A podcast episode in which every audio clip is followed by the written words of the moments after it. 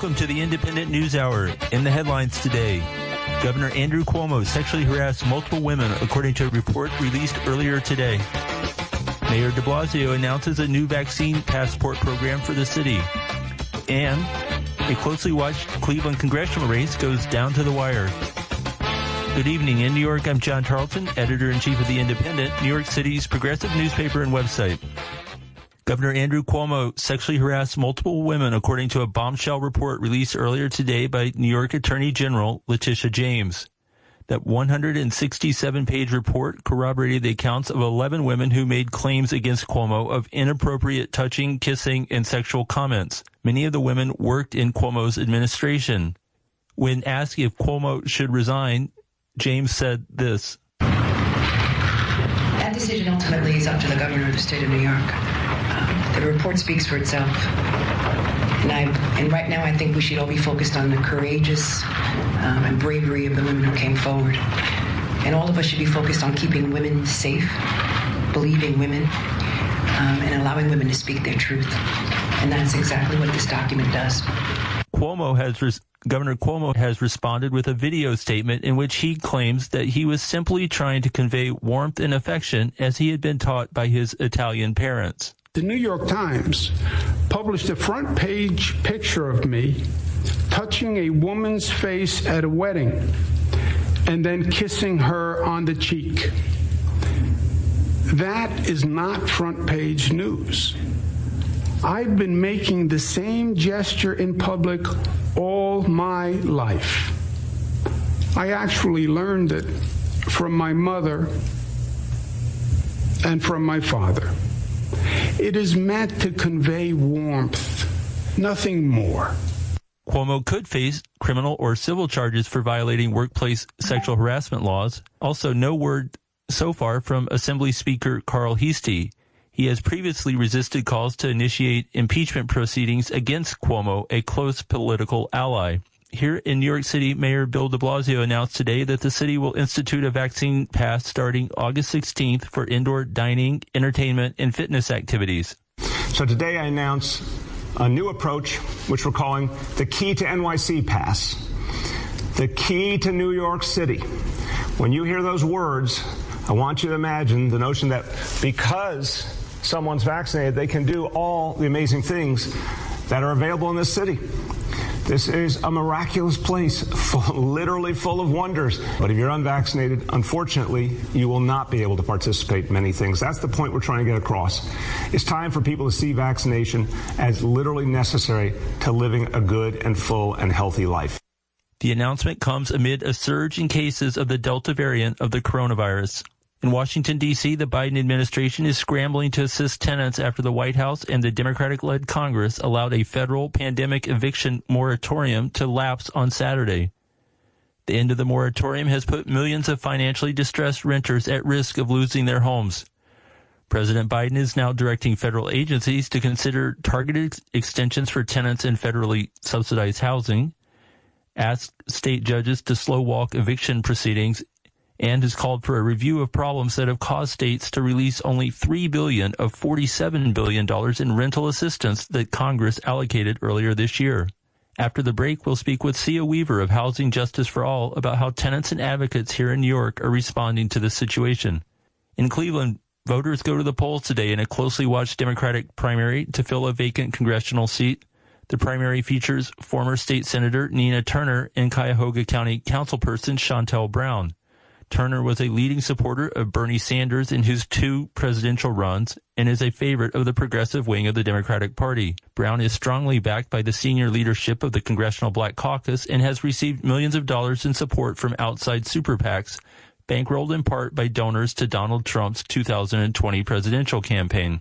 This is first Turner and then Brown making closing appeals to their supporters. Addressing these material conditions and the lifting people up so that they don't only not fall behind, but they actually get ahead. This is what this campaign is about.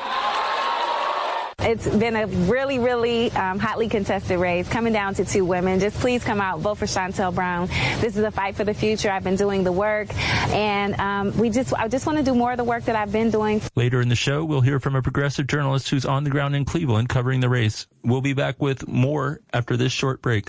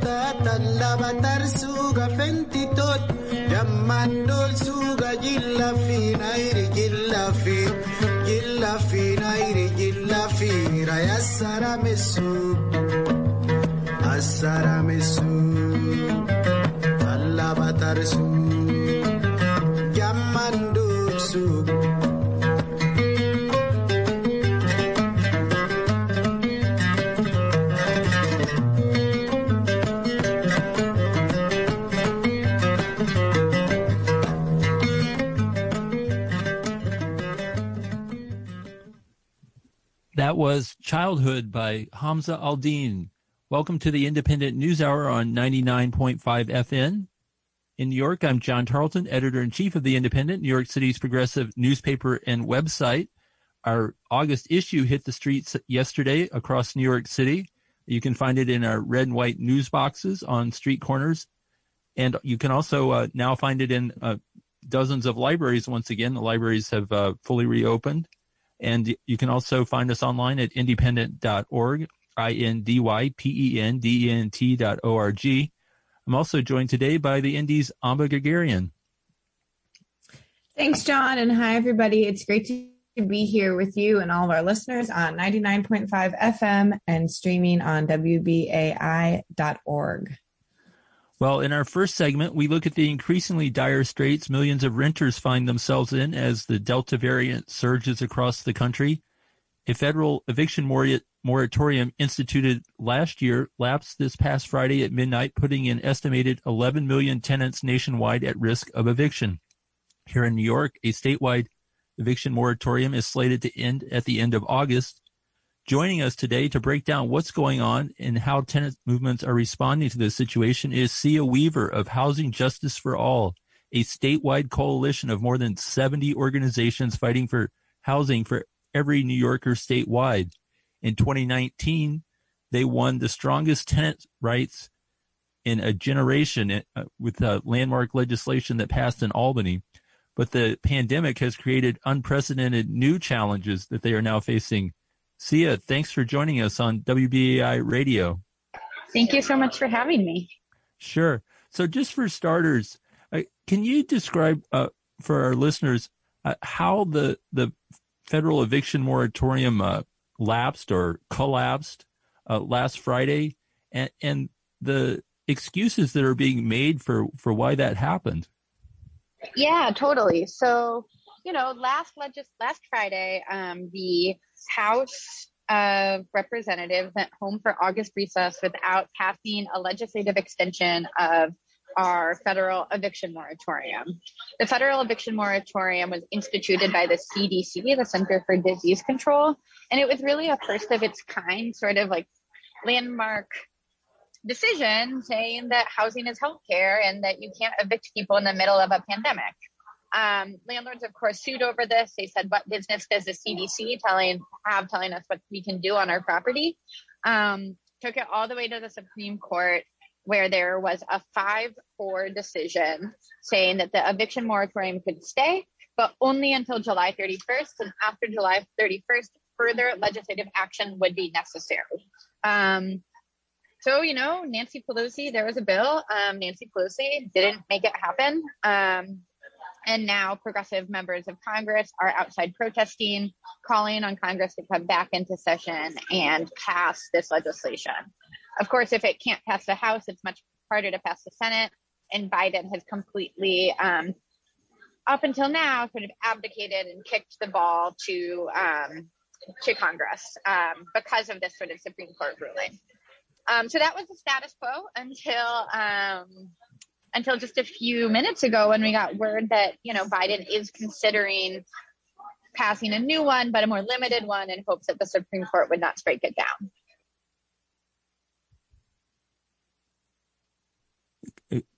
Got it. And, and, and um, it, it, is it true that the Biden administration like literally waited till the day before the the moratorium was going to lapse before before they threw this over to Congress?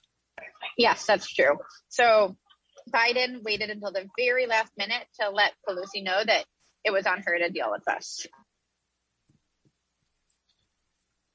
All right. Thanks, Sia. And we're going to turn a little bit here to New York. Um, so the September 1st eviction moratorium deadline is here in New York. And um, sorry, the, the New York eviction deadline is September 1st. So can you tell us about how housing justice advocates are preparing for that? Yeah, absolutely. So the first thing is that we are just completely disappointed with the state and with Andrew Cuomo's Office of Temporary and Disability Assistance, which has been charged with getting the rent relief program out the door. Um, New York is one of four states that has failed to get pretty much any money out so far. They've put out less than 1% of the $2.7 billion that we have for rental assistance money.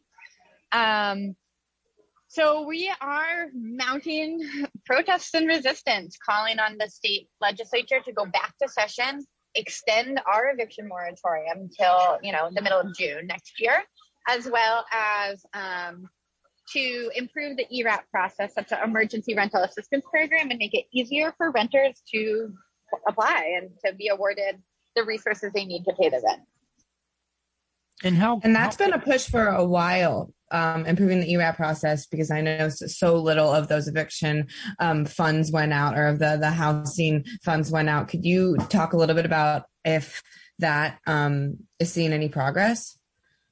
Yeah, so we are definitely getting traction in the legislature. Um, we sent a letter to Andrew Cuomo and OTDA demanding detailed changes from tenant groups at the beginning of the summer and a second letter from legislators later. Um, almost 50 legislators signed on demanding changes, and and uh, you know everyone in New York is Democrats, but I'll say bipartisan to say everyone signed on to this letter, both from you know the socialists to the um, to some more moderate to people who never really are on the side of renters because they know that you know evictions are not good for anybody um, and if we don't get this emergency rental assistance money out the door, both landlords and renters are going to suffer. Um, so it's a unique moment of bipartisanship between like landlord Democrats and tenant Democrats in Albany. Um, of course, Governor Cuomo is the one who has to make this happen. Uh, it's his agency, and I think everyone's. I think I'm not alone in saying that uh, no one has really good feelings about Andrew Cuomo right now. for so many different reasons.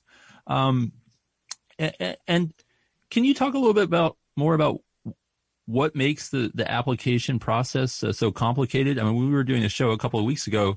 Uh, we were um, uh, talking with about the the Fund for Excluded Workers, uh, another program uh, that's been initiated in response to the pandemic, and that's also a very complicated process. So, I mean, what what's going on here? And it, it, it seems like there's a um, this uh, this tendency to to make things complicated out of a fear that somewhere somebody might pull off a scam, even even though the the you know the rich and the powerful in this state are, are scamming the government left and right all the time.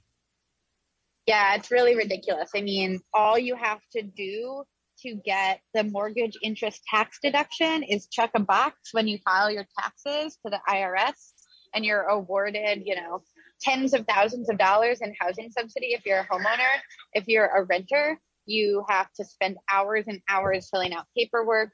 prove that you are worthy and you know basically promise your firstborn to the state in order to get any rental assistance and that's just you know speaking generally and and it's a it's a real mistake um, these hyper means tested programs and it's it's a reaction to you know neoliberal Reagan era government. And it's and it's it's disgusting really. Um, in terms of ERAP specifically the specific challenges here you know it takes up to two hours to complete an application. The website crashes frequently. Paper applications are not available. You can't save your application. They require a really onerous amount of documents, including photo ID for every single family member, including children. I mean, I was trying to remember when I first got a photo ID, and I don't really think it was till I was like maybe 16. Um, so you know, there's a there's a lot of a lot of required things that are you know really um, unnecessary, and in their efforts to prove that no one is gonna game the system they are leaving out the most vulnerable people that they are supposedly trying to help.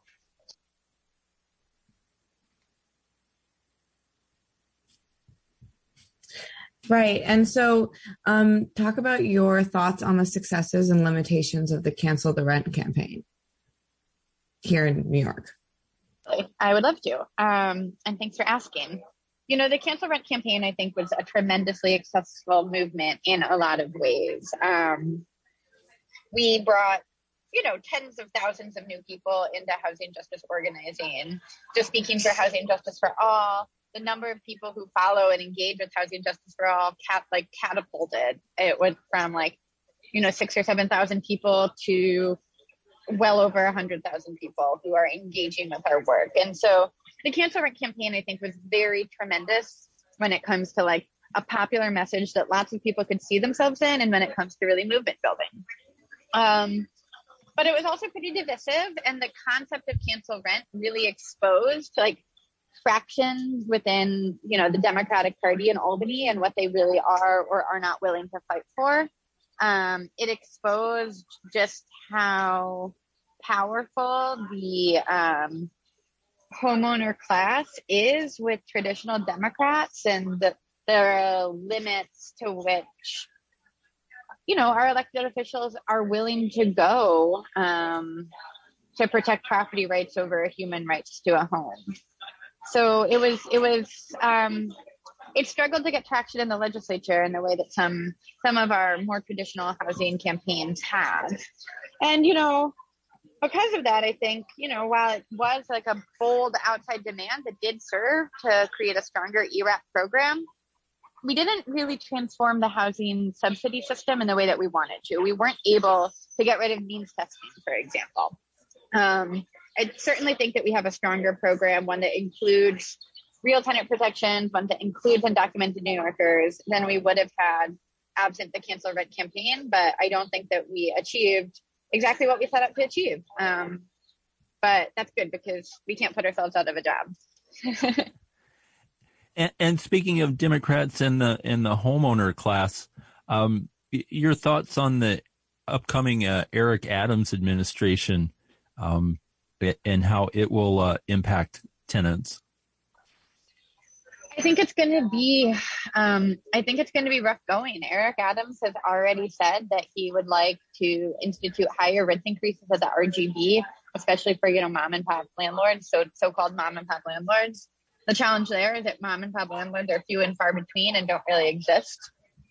Um, I expect, you know, Eric Adams also spent a lot of time campaigning with the folks um, on the Upper West Side the white homeowners who were rejecting and retaliating against homeless New Yorkers and trying to stop homeless New Yorkers from moving into the Lucerne Hotel. If you remember that episode last summer, they yes. endorsed Eric Adams' campaign for mayor and they stood with him and he stood with them. Um, and, you know, if those are the people who Adams is going to be listening to um, when it comes to housing policy, he is going to continue to pursue policies that um, target homeless New Yorkers, that criminalize homeless New Yorkers, and lead to rent increases for tenants. And and that's that's pretty dangerous, I think, for the housing movement. And I'm, I'm pretty worried.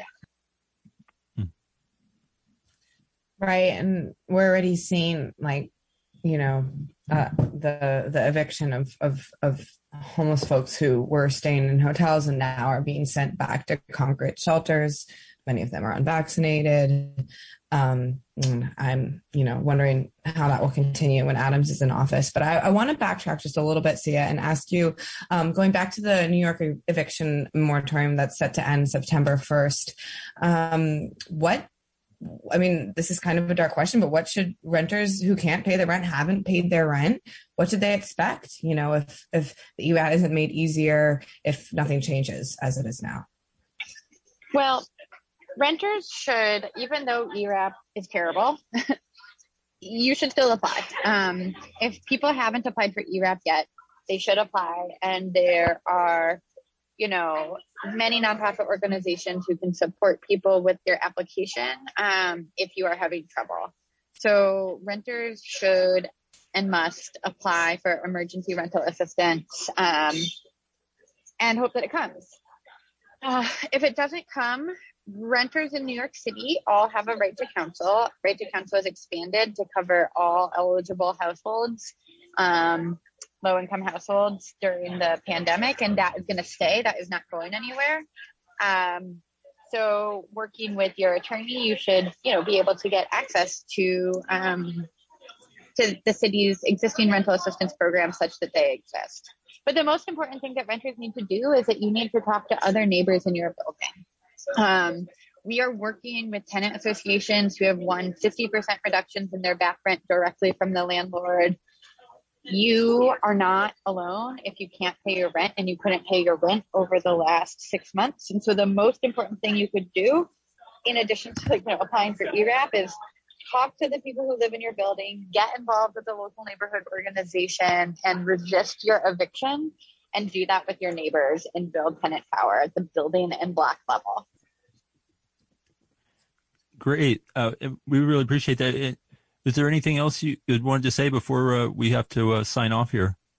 Sure, yeah. I would also urge folks who can't pay their rent and who are struggling with ERAP to call your state assembly members and ask them to go back to session, ask them to ask Carl Heastie to call session, call your state senator.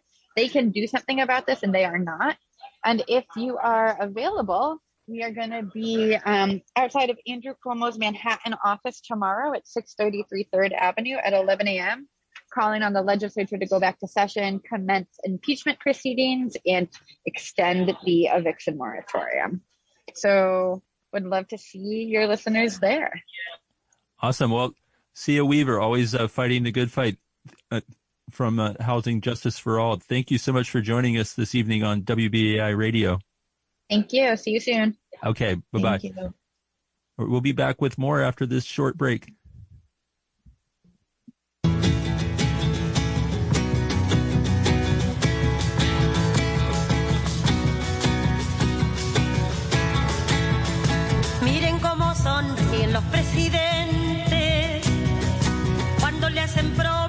Promesas al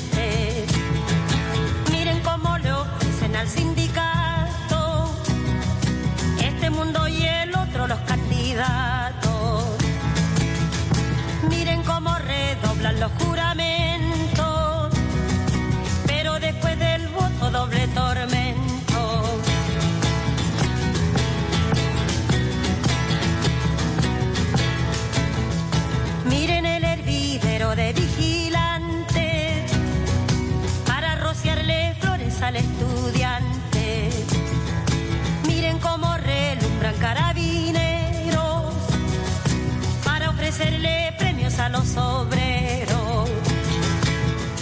Miren cómo se viste cabo y sargento para teñir de rojo los pavimentos.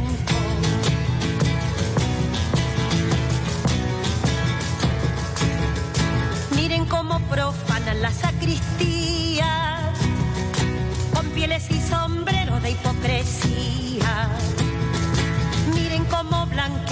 De María y al pobre negrearon la luz del día.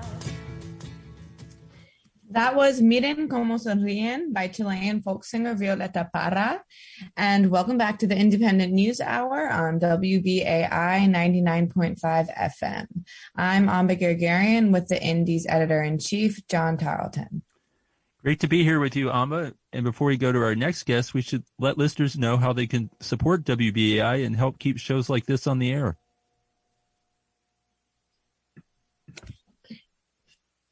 That's right. You can call 212 209 2950 or give online at give the number two WBAI.org. So that's call 212 209 2950 or go online to give the number two WBAI.org to make a one time donation or become a WBAI buddy for as little as $10 per month and become eligible for all sorts of great perks. So please consider giving if you can.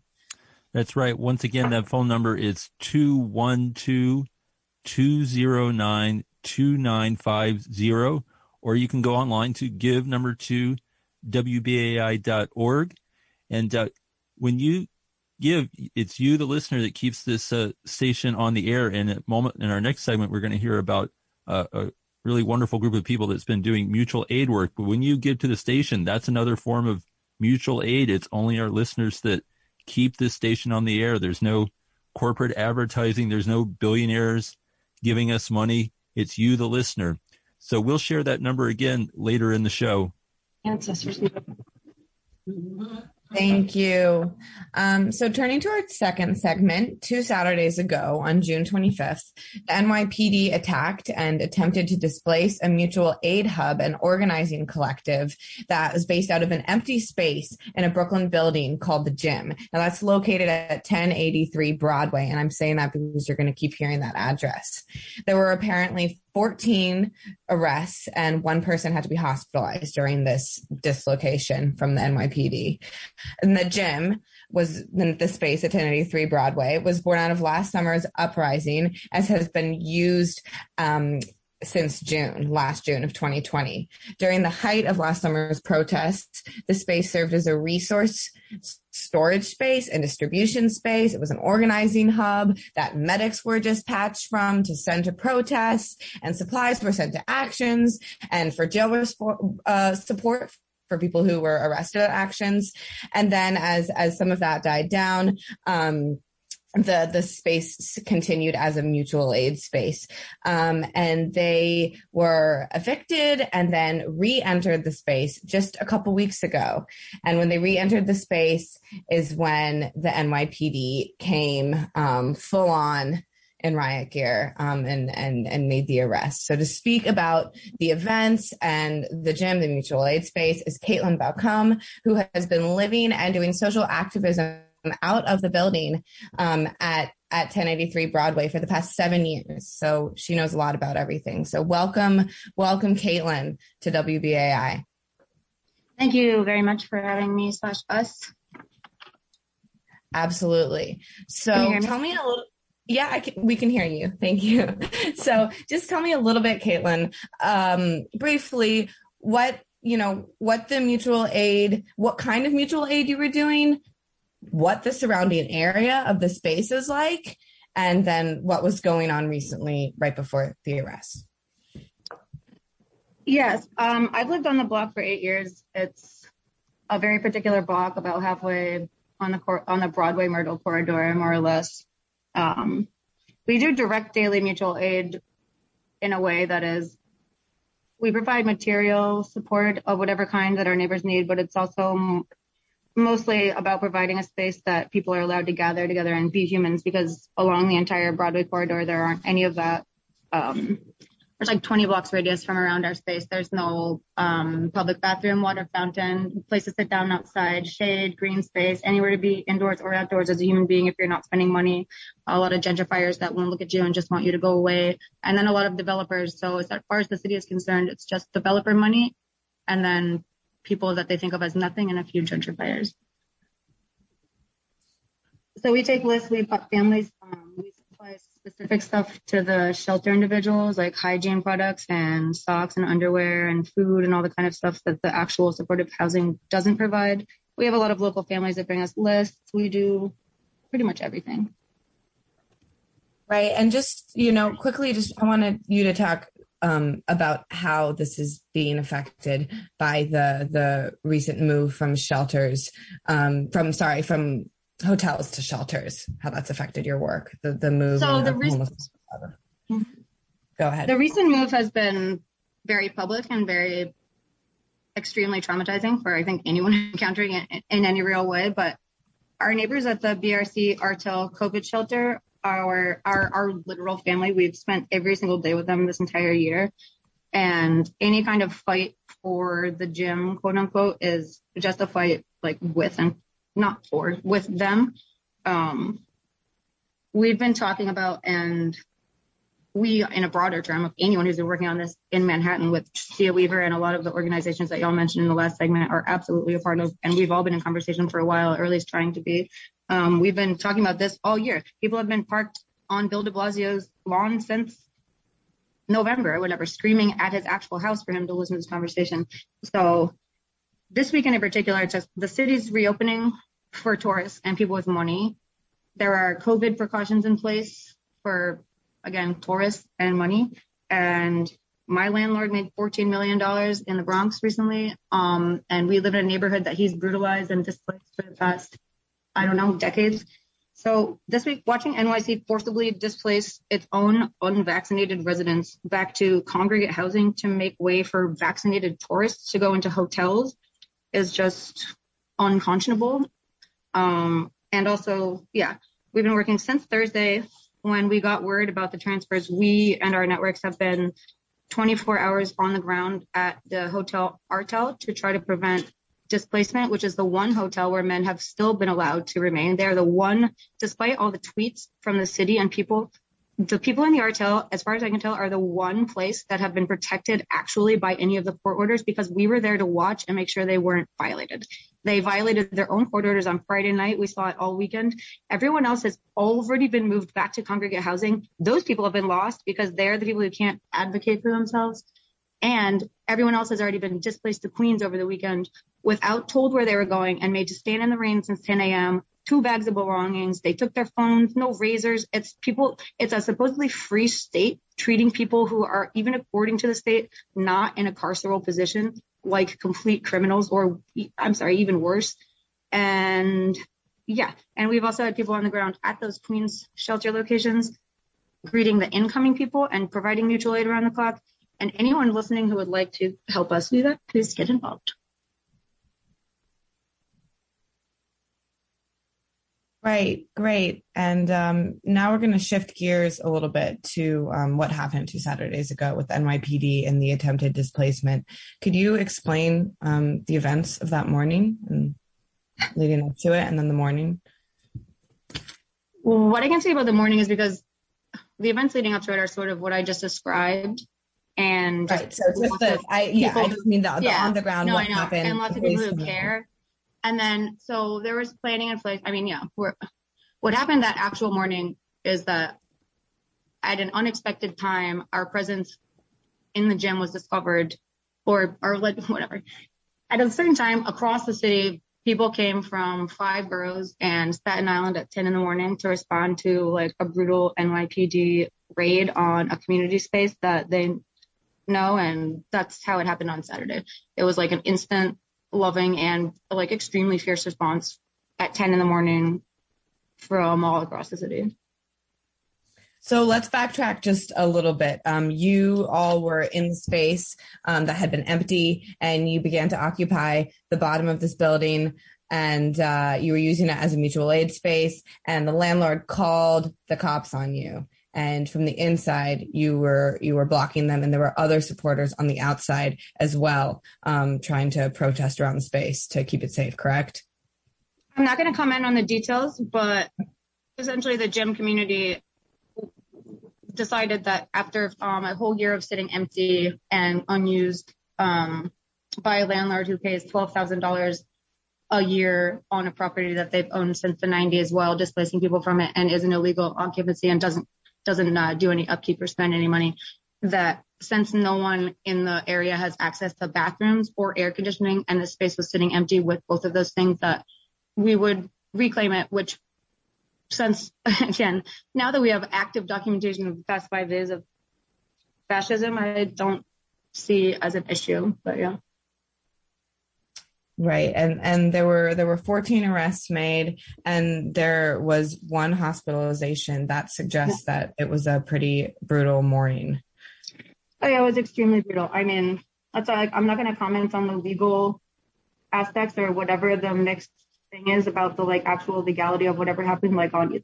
But what we do know is that yeah, that every like elite force and tool of the NYPD was deployed at the behest of a millionaire landlord family that owns property all over the city but doesn't even live in the five boroughs to come and, you know, no holds barred by any means necessary, totally shut down what we were doing and demanding arrests. The city was trying, Julia Salazar was trying to intervene with the landlord in real time. Right. And and I know that you for for for legal reasons can't comment too much on the back and forth of the events, but um no, you know, we, yeah which is which just so our oh, listeners can understand but also our you know something that we've heard from outside sources and that we we you know saw footage of was that the the SRG was there. And for our listeners the SRG is the NYPD's strategic response group. They're basically what people colloquially call bike cop bike cops. And they're especially trained bike squadron um, for anti-terrorism. They wear high-tech armor and essentially act as riot police despite the fact that you know they get the funding for the training as anti-terrorism um, with that anti-terrorism designation so, and after the scathing DOI report, actually that the that they released on the the NYPD's mishandling of last summer's protest, De Blasio said SRG should stay away from protests. So that is one thing we heard. I know you can't comment anymore on that, but they were there, um, and that just I can give our- comment a little bit broadly. Okay. Not on, oh, great. I mean, yeah, yeah. Go go for it. Oh, I know. I mean, I can't. Yeah, definitely a big picture person. I don't know the details. I don't know what SRG was told to do. I can say pretty much that yes, SRG was there. As far as I could see that SRG was doing what they always do, which is to specifically show up to stalk and brutalize and repress um, free speech and protest action, um, to show up and to try to shut down black and brown community events, um, to yeah, ride around pretty much yeah, just stalking uh, free speech and treating sort of uh, caring about other humans and being loud about it as like fundamentally radical and a threat to the state. And they're paid to do so. Right. And and how can people um, follow what's going on with the gym and the space at 1083 Broadway if they're curious about where where you're going to be going um, in the future and, and how these well, if they're in New York, I would certainly recommend like being in direct contact us, with us this week if people in New York are concerned about the fact that we literally have five days straight of documentation of an arm of New York state law in broad daylight and without any hesitation, like illegally kidnapping its own residents and displacing them, violating all of its own laws. And so, and to come on the ground and support that with their own neighbors.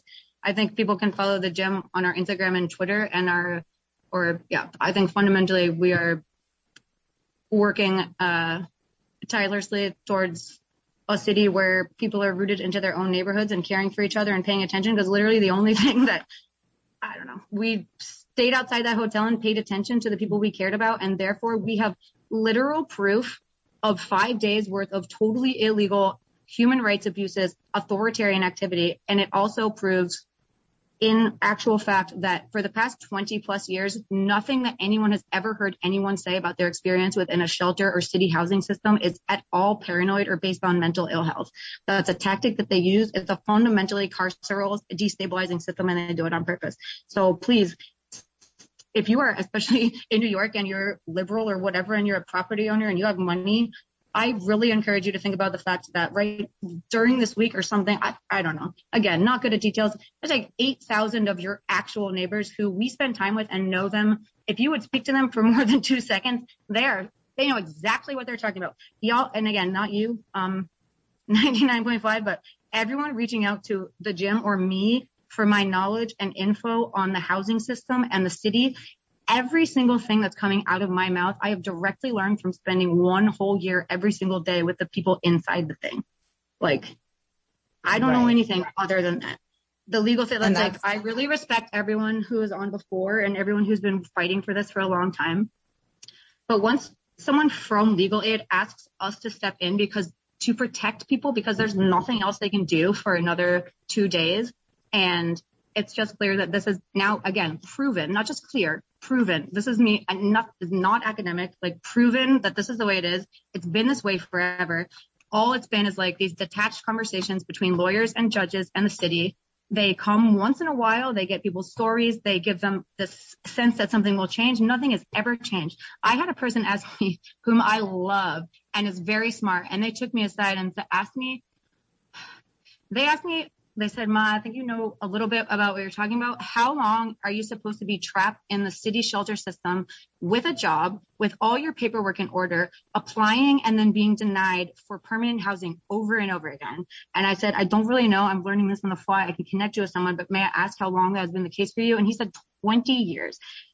And since that, uh, that has been repeated over and over and over again by people who know what they're talking about and who have had their jobs and paperwork in order, and they are being kept from permanent housing because the city profits off congregate housing and Cuomo's family and other private developers and for-profit agencies profit off filling their beds in private and for-profit shelters, and that is how it works. And the residents have never led the conversation, and the gym will absolutely not be silent or give anything until the next round of shit is led by them. Speaking of the gym, um, and and your uh, Instagram and Twitter account, that's underscore before and after the gym, and between each letter. It's, just for yeah, before and after every that. letter. We're sorry. And then we need to wrap up here in the next minute. But I just wanted to ask you one um, question, last question, which is um, we know that you still actually are able to do some work out of the gym. That's great. We're really happy you're still doing the mutual aid. Uh, tell me quickly what you're hoping for as far as accountability from the mayor and the city goes um, in regards to you know the the the sort of violent police attack of of two Saturdays ago. Yeah. I mean, for me, it's all related. Like, again, all of these things are the same conversation, like private property, like y'all were talking about last time. The homeowner class, the private property, the developers fund the city. They have since the 70s when they bought it. Ever since then, it's been a Reaganomic government. And so the developers themselves pay the city who pay the NYPD to protect property. That's it. That's what there, I have seen, again, I, this is, we could give a list of what SRG has been up to and the squads in the past. It's, it's always, I've never seen them show up on mass for, unless it's for a protest or for, to, to protect private property. And we've been out on the sidewalk every single day still doing mutual aid. We switched it to in front of the gym across the street. I mean, the shelter across the street, but we're also back in front of the gym. I mean, you know, they, they locked us out of the Wait, we have we have 30 seconds. Okay, sorry. Same thing. We're doing the same thing. We're 30 trying to seconds here. strengthen the mutual aid. Okay, strengthen the mutual aid, and We're if, if anybody That's all I'm wants, if anybody wants to follow what the gym is doing, go find them on Twitter and Instagram and reach out um, because and they on the corner of Broadway and Malcolm X in person. on the corner of Broadway and Malcolm X at 1083 Broadway. Thank you so much. I really appreciate all of that information. We're going to have to leave it here so that we can speak with our next guest. But thank you, Kate, with the gym. And um, we're going to take a quick musical break here, and and we'll we'll move on to our third segment. Thanks so much. Thank you.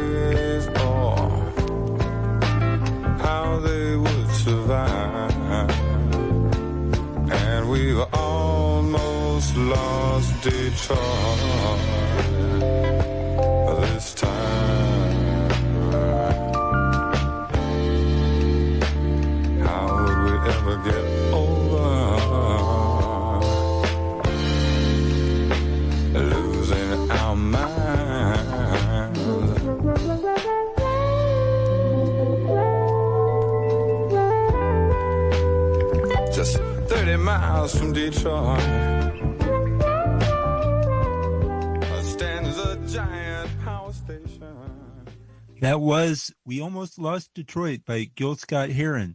Welcome back to the Indypendent News Hour on WBAI 99.5 FM. In New York, I'm John Tarleton, and I'm also here with the Indies Amba Guerguerian. Hi, thanks, John. Before we continue on to our third segment, I just want to again ask everybody who can do so in whatever form they can do so to give to your community radio station, WBAI 99.5 FM. You can call 212-209-2950 or go online to give the number two, WBAI.org. So that's G-I-V-E, the number two, WBAI.org and uh, continue the station going. Thanks so much. Yes, again, that's 212-209-2950 or online at give to WBAI.org. And for our final segment, we turn to Cleveland, where a race to fill a vacant congressional seat has brought on a showdown between the progressive and pro-corporate wings of the Democratic Party.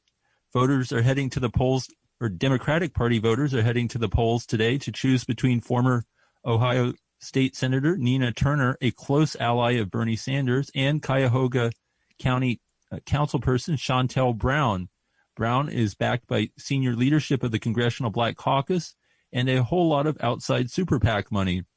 Joining us uh, today to talk more about what's at stake and how the race is unfolding is Charles Lenchner. Charles is a co-founder of People for Bernie, and these days he's working with a new media site from Roots Action. It's called Progressive Hub, and Charles has been out in Cleveland uh, following this race. Uh, Charles, welcome to the show. Thank you for having me. Sure. So, first of all, uh, can you uh, give us a, a, a, sense of what's uh, what's at stake in this race?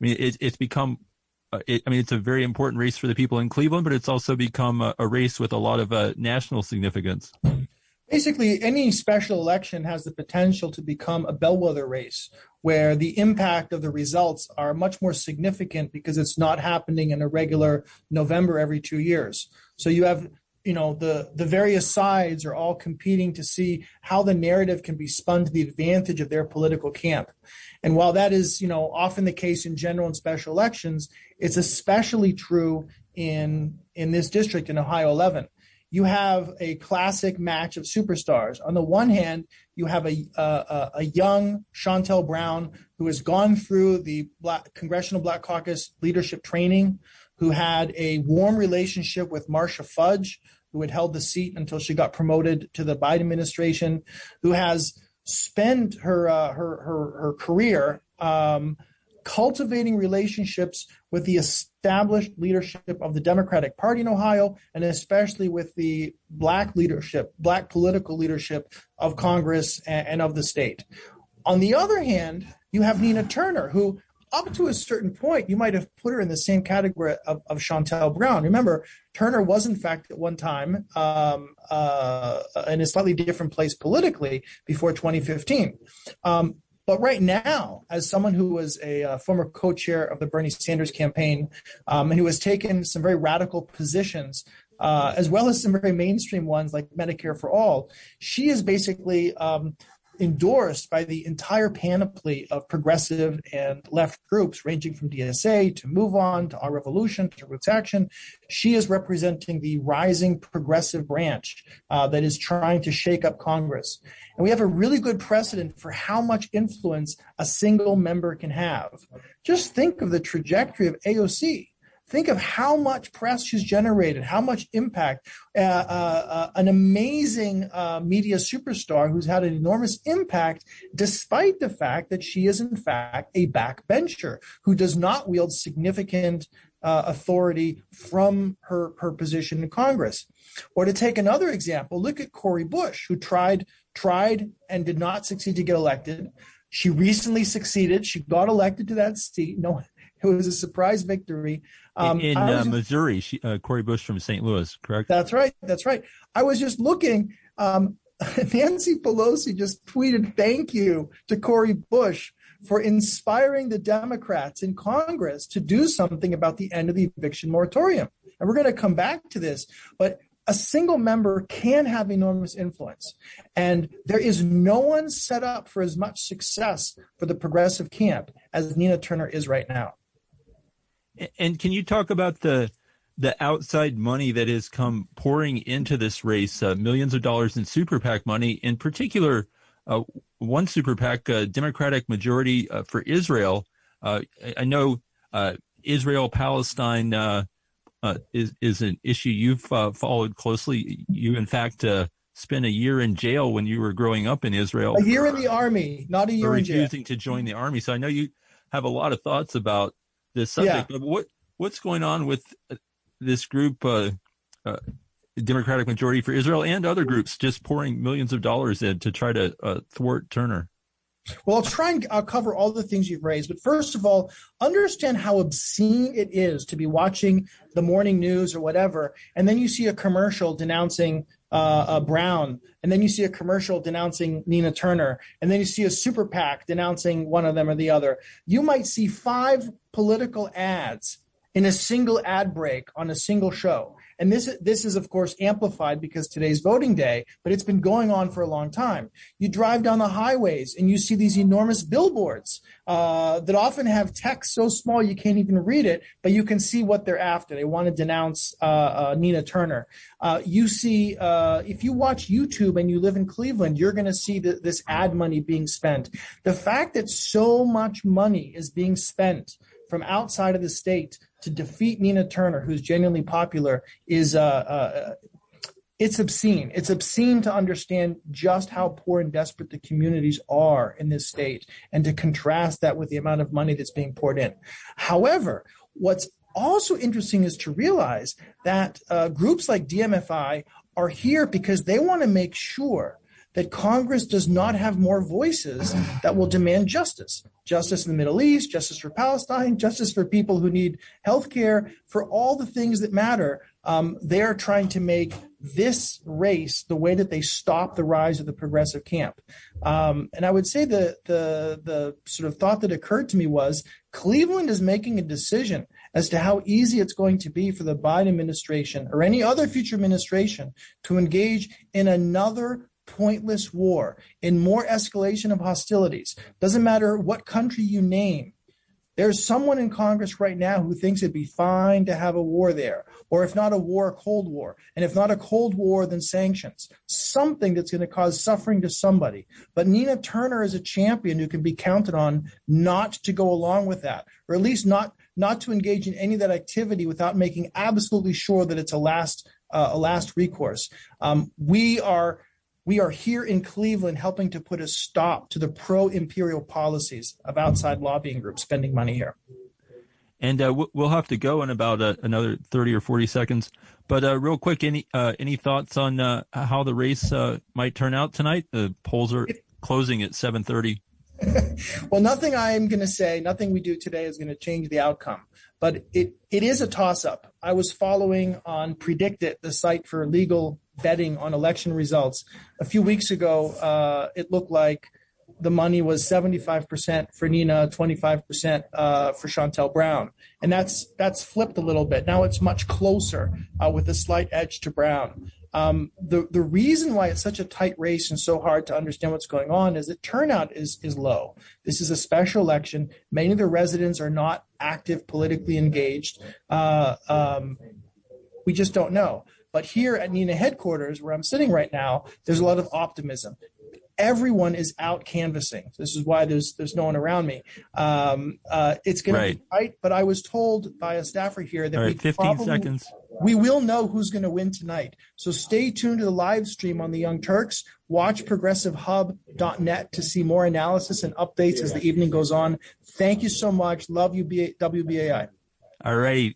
Thank you, Charles Lenchner from uh, progressivehub.net on the ground in Cleveland this evening.